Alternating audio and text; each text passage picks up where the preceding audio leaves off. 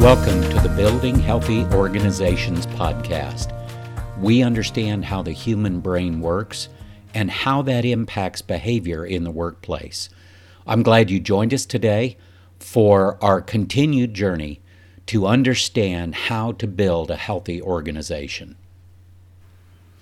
So, I'm really excited about the next several episodes that I'm going to be producing because they focus on how do we actually put EQ skills and competencies into practice, EQ standing for emotional intelligence.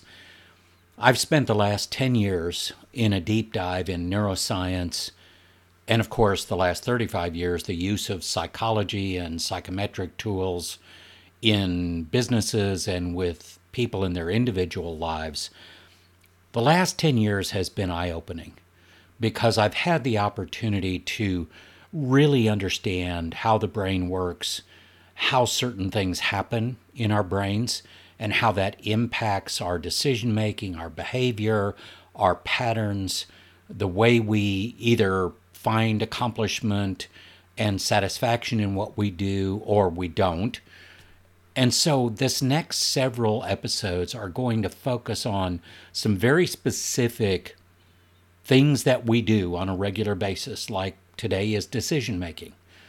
How do we leverage emotional intelligence to make better decisions more often? When do you find it difficult to make good decisions? Well, for me, it's when I'm dealing with some challenging emotions that arise out of a circumstance in my life. Let me share an example, and this is a true example that happened to me recently. We had a client call us, and they asked if they could be released from an agreement we had in place due to the rapid increases in inflation and interest rates. Well, this really hit me hard because it was a very nice piece of business for us that provided revenue for a pretty significant period of time. My immediate reaction was to panic.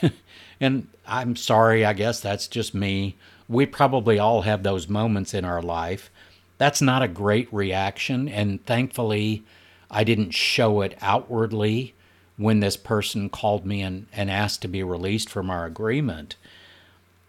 Have you ever been there? Where you have this rush of emotions that literally shuts down your thinking until you can deal with the emotions. So, how did I manage through that situation? Well, that's when my EQ skills kick in. I went to my EQ skills that I've developed over the last several years. And what I want to do is give you an example of how you can use these skills in difficult situations to navigate those emotions because what happens in the kind of situation I'm talking about is when we are triggered with strong emotions, it really limits our access to our higher cognitive functions. So things like problem solving and critical thinking and strategic thinking, and I mean, the list goes on and on. So here's how it went, and I'm going to use the skills, the EQ skills, in the order that I used them in that situation. Number one, recognizing patterns. I realize that when I get in a situation like this, I have a specific pattern that I fall into. That pattern is not necessarily helpful or productive. I tend to cycle around why this is happening, why it's bad, why it's happening to me. And in this specific situation, the individual was asking me for something that I did not want to give them and it was creating a significant amount of of tension in me stress this engages the survival brain when you're under a lot of stress and tension it's very easy for your survival brain to kick in. The problem with that is fight, flight, freeze, those survival mechanisms we have, they don't work really well in situations like this. It's, they're not really built for that kind of situation. So, what did I do next? Number two, emotional literacy. I stopped and identified each of the emotions that I was having. And that may sound strange at first, but if you're able to name the emotions and understand the impact they're having on you, that's the first step in better managing those emotions so you can make better decisions with more clarity and, frankly, with more intention. Then, number three, empathy kicked in. Once I was able to diminish the intensity of the emotional impact I was experiencing, I could start to use things and see things from the other person's perspective. What do I mean by use things? Really put myself in their shoes and understand what they're experiencing. I use their words, what they're saying to me, to get a sense of how they're thinking, how they're feeling, how they're acting and behaving. And that is what empathy is all about. Once you put that, that empathy into practice, and I was able to diminish the focus on myself and the emotions I was having, um, I could understand something very important this person was carrying a very heavy emotional load, or what we call emotional burden. They were worried about the future of their business. They were worried about the future of their people. Were they going to have to let people go? I mean, there's a lot of stuff going on here for this other individual. Empathy is an investment into understanding their perspective, um, their needs, what's driving them, the emotions that they're having. Okay, so I was able then to start to see things from their perspective.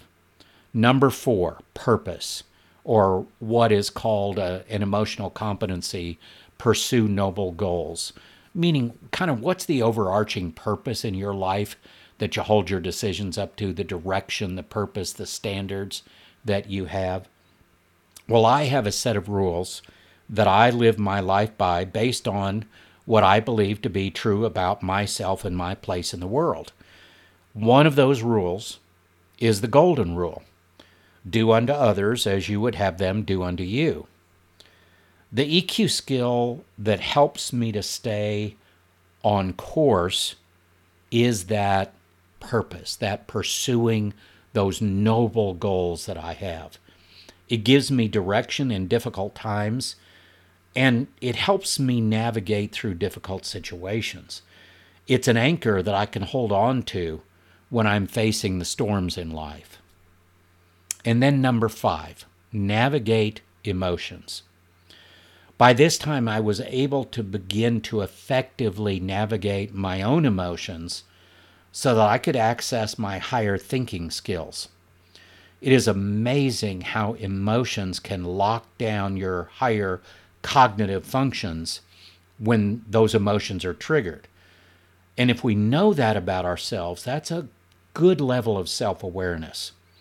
I knew I wanted to come out of this without burning any bridges, so I had to navigate my own emotions so I could think more clearly and make more intentional decisions so that better outcomes would be the result.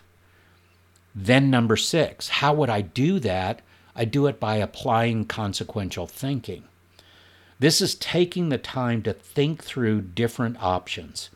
It's easy to go on autopilot and just react. You know, you've heard people call it knee jerk reactions. But to respond, that takes thought and intention. Responding comes from the ability to think and to come up with different options. I took some time and thought through what my options were in this situation, and I'll share some of those options with you. First option hold the individual to the agreement with no accommodation. And then I thought, you know what? That's probably a bad choice, and I'm definitely burning a bridge there if I force them into something that they're struggling with and, and it's going to impact them in, in very negative ways. Second option, I could restructure the agreement. That would be helpful to me, but it would not really give him the relief that he wanted. Third option, I could suspend the agreement until a future time when they're in a better position. Not great for me right now, but it's good for long term relationships and for potential future business. And that's the option that I went with. Kind of tough because we took a hit on that, but the hit that we're taking on that doesn't compare in many ways to the hit they're taking right now and how they're trying to save their business and save their people. Everything in context, right?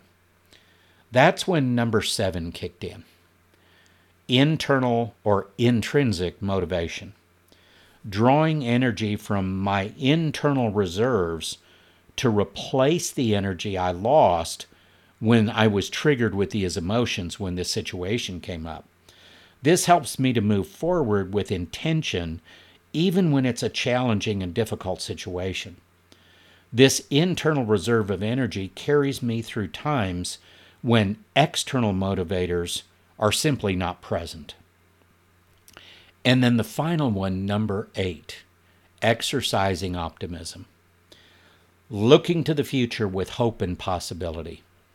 This EQ skill empowered me to be able to communicate the choice I made in a way that set the stage for future opportunities.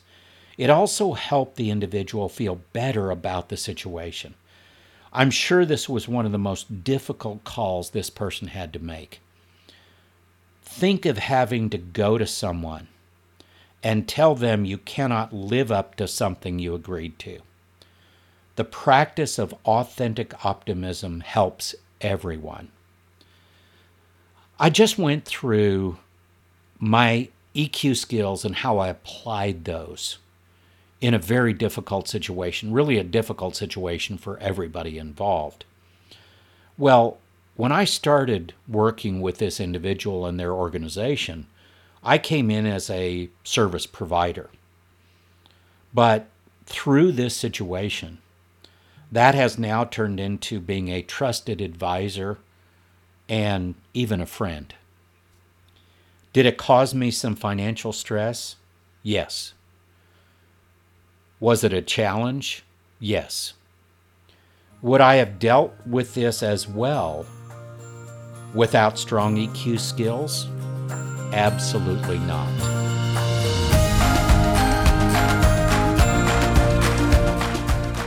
There's a great book out by David Rock. It's called Your Brain at Work. If you want to go deep in understanding how your brain works and how that impacts your life, your work, your decision making, I highly recommend this book. Let me share something I learned from this book. The part of our brain that makes decisions, solves problems, does critical thinking, is kind of like the stage inside of a theater. Only so many actors can fit on the stage at the same time. Now, when I say actors, I'm talking topics, ideas, thoughts, information, things you're trying to focus on. Well, only so many of those actors can fit on that stage at the same time. And the more actors that are present, the more our attention and focus are split. So, to bring clarity and focus to get the best results, to make the best decisions, we need to clear the stage of all the unnecessary actors. Then we need to bring those actors on the stage in the most beneficial order to help us effectively think through whatever it is we're considering and whatever the decisions are we need to make. I want you to take a minute and do a quick exercise with me. I want you to think about this. What is something in your life right now that concerns you. Something in your life right now that concerns you. What emotions are you having about that situation?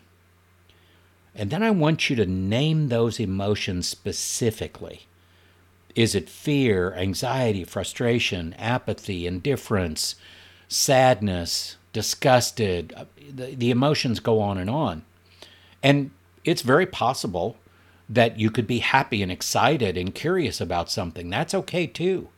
But name the emotions specifically. And emotions usually don't happen one at a time. Usually there's a group of emotions.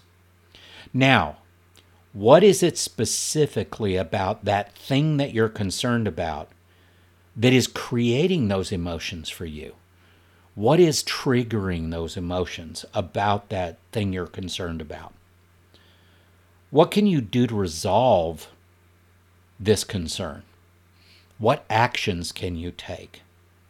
And then, are you willing to invest what is needed to bring that resolution? That's a little exercise. When I do coaching, I like to work with people on that exercise when they're really cycling around a problem or a concern and it, it's really impacting them and it's limiting their ability to think more clearly or make good decisions or move forward. Sometimes, if we take a step by step approach like this to navigating our emotions, we can bring resolution that is needed and we can move forward faster.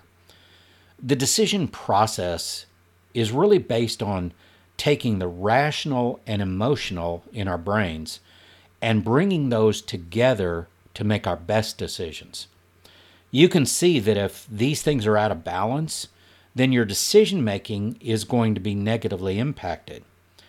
Too much rational with little emotional leaves a part of yourself and others out of the decision making process. Specifically, how does the decision impact the individual person and how do they feel about the decision? Which has a direct impact on things like engagement, relationships, collaboration, innovation. I mean, so many different areas. Too much of the emotional with a little rational leads to decisions that consider people, but not necessarily the facts and the details that are critical to making the best possible decisions. So we're looking for balance. That's the key. Our best decisions come when there's a balance between the rational and the emotional in our brains.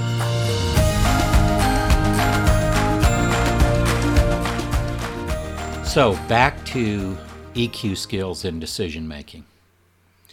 Earlier in this podcast, I talked about the eight skills or competencies that I used and, and put into play when it came to that very specific situation. And of course, those are the competencies of emotional intelligence. And I shared them in the order that I practiced them in the specific situation that I experienced. The beauty of EQ skills and competencies, they can be learned and developed rapidly. And with an investment of time and energy and a little bit of effort, you can grow those in yourself as well. Now, I'm looking at a chart right now that shows the correlation between EQ scores and success scores.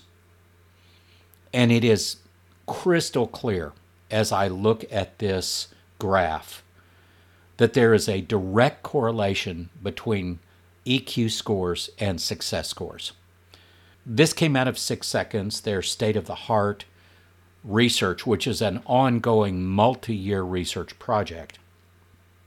There's clear evidence higher EQ scores equal higher success scores. So, how do you get higher EQ scores? You get them by practicing EQ skills.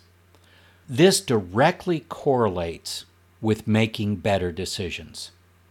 When we are too rational, we leave the people out of it. When we're too emotional, we don't consider the rational facts and details. So if we want to make our best decisions. We have to put those EQ skills into practice. All of those different skills I talked about earlier in how to navigate our emotions, how to recognize our patterns, understand what emotions are present and how they're impacting us. How can we increase optimism and engage our intrinsic motivation that is within us to give us the energy we need to power through those situations? And how can we practice empathy and, and use our noble goals in our lives to really do things in a way that we're not going to regret it down the road, that it's going to enhance other people's lives and our own, that we're going to get greater satisfaction out of the way that we've done things because we know we've been more intentional about how we've gone about doing things. As I said earlier, our best decisions are going to come when there is a balance between the rational and the emotional in our brains. How do we get that? By making sure that we practice both sets of skills, rational skills and emotional intelligence skills at the same time in the right mix and the right balance to get the outcomes that we want to get and to provide to others that insight that we are showing them how EQ skills make our lives better so you can be the leader to show them how their lives can be better. Thank you for listening to this week's episode of Building Healthy Organizations by EQ Fit. We do understand how the human brain works and how that impacts behavior and performance in the workplace. We also love hearing your suggestions and ideas. If you have a topic you'd like us to cover, please send us an email at info at gscfit.com. For more information and inspiration, check us out on YouTube, Facebook, LinkedIn, and of course our website, eqfit.org.